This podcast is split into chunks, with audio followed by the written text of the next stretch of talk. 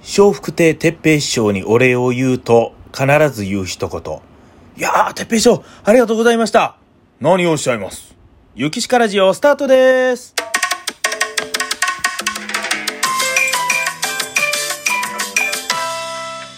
ゆきしかラジオ。さあ、始まりました。落語家桂ゆきしかのゆきしかラジオということで、ねえ、先日、ラジオ大阪のね、え65周年記念という大きなイベントでございまして、えーそこで、話し家の時間、ね、あの毎週やってるラジオでございますよ。交代制パーソナリティでね、えー月から木とやってるんですけども、まあその、月曜日ですね。笑福亭鉄平師匠松本美香さんがパーソナリティを務められるその回に出させていただいたと嬉しいですよねえ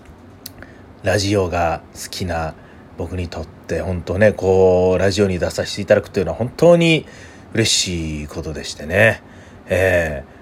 なんかこう感想なんかもね、えーいろんな方からいただいたりとかしましてちょっとそのお便りを読ませていただきたいと思います。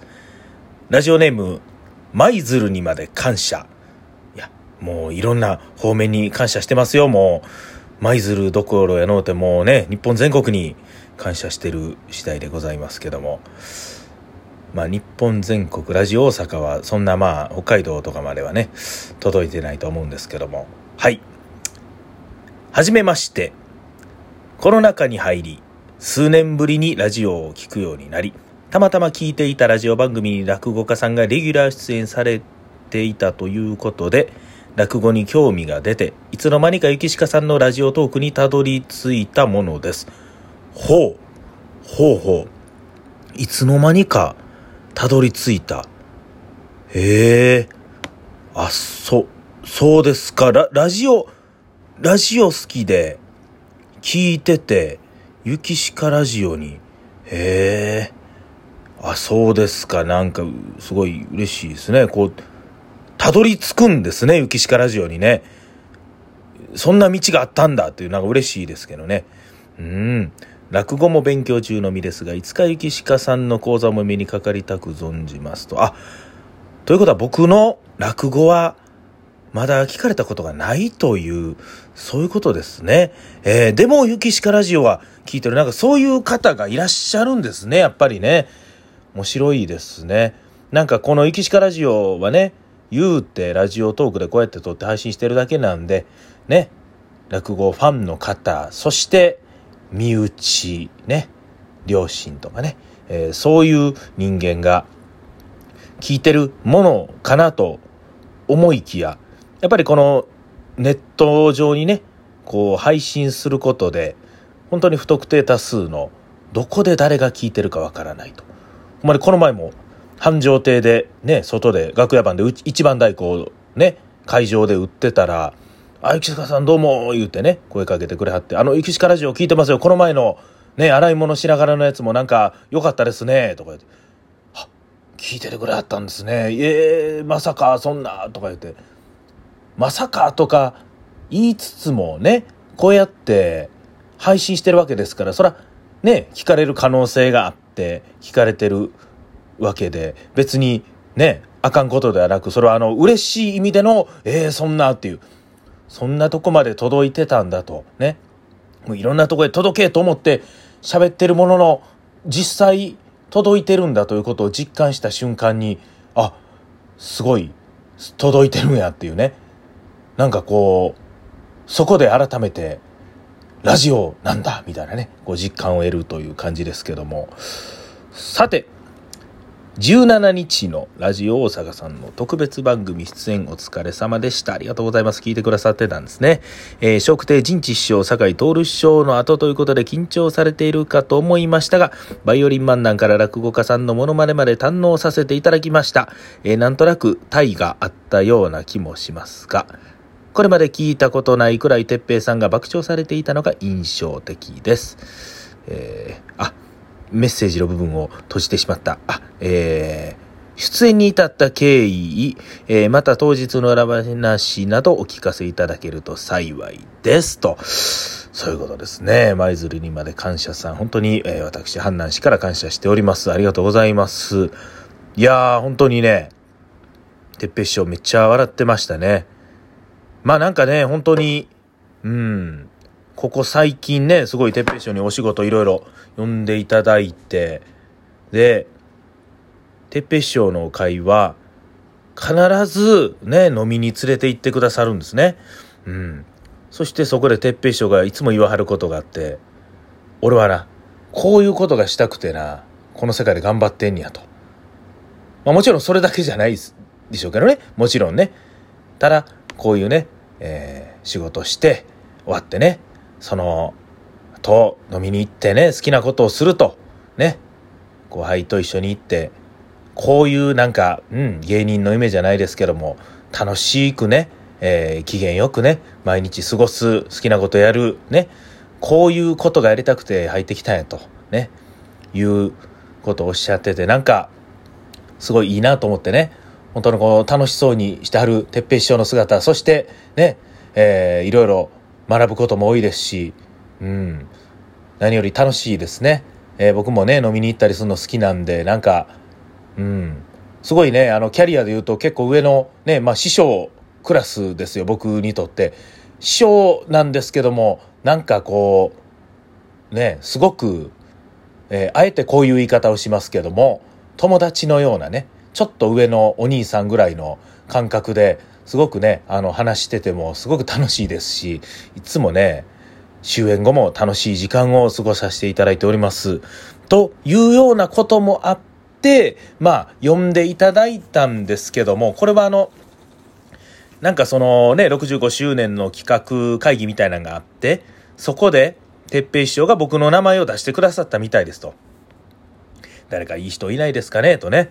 えー、いうところで、まあね、そら、人事会長、ね、上方落語会の会長が出るとか、そういうことは、それはね、まあ、白羽の矢が矢が立つことはあると思うんですけども、僕がそこで出るというのは、まあ、哲平師匠が名前を出してくださったからということですね。うん。で、あの、ラジオ大阪のね、スタッフの方から連絡いただいて、えー、ということなんで、だからまあ、哲平師匠から直接お願いするわと言われたわけではないんですね。哲平師匠はまあ、提案されて、で、そこで、えー、スタッフの方が、じゃあこの人で行こうということで、えー、呼んでいただいてですね。はい。いや、本当にね、あの、僕そういう、まあ、コミュニティ FM っていうんですかね、その、イコラジオさんとか、ラジオ岸和田さんとかはね、出させていただきましたけど、大きい、なんかまあ、ラジコとかで聴けるようなね、こういうキー局っていうんですかね、そういうとこで言いますと、ね、ABC ラジオ、桂さやさんの朝も早から、のね、ラジオを出させていただいて以来ですかね。えー、すごく嬉しいですよ。そら、もうね、話し家の時間ね、ちょこちょこ聞いてますし、え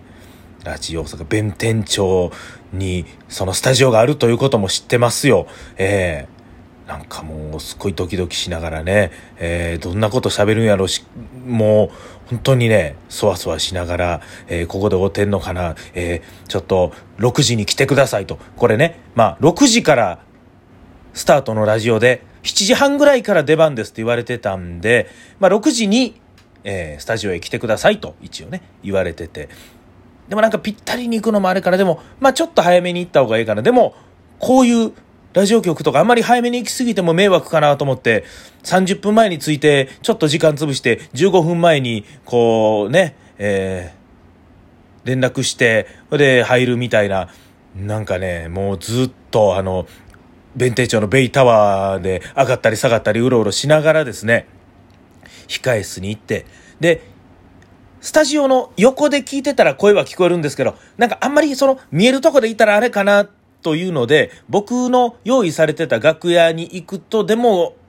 そのオンエアの声が聞こえないので、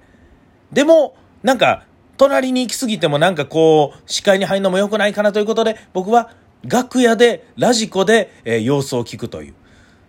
その近くで、放送されてんのになんかラジコで聞いてるってなんか不思議な感じでしたけど、あ、ああ、陣地師匠が出はったなとか言って、あ、あ、陣地師匠にちょっと挨拶はせなとか言ってね、陣地師匠の出番が終わった後、えー、ちょっとね、ご挨拶だけ行かしていただいて、え陣地師匠がね、いつもね、なんか、僕のなんかバイオリン漫談いつも面白いで言うていつもね言うてくれはるんですね。なんかその配信とかも今あるんでね、配信でね、陣地師匠が見てくれてはって、バイオリン漫談ええな続けろよ言うて。で、そこでね、あのー、ラジオ大阪さんでも言っていただいた言葉が、上品に滑稽にこれやぞって言ってね。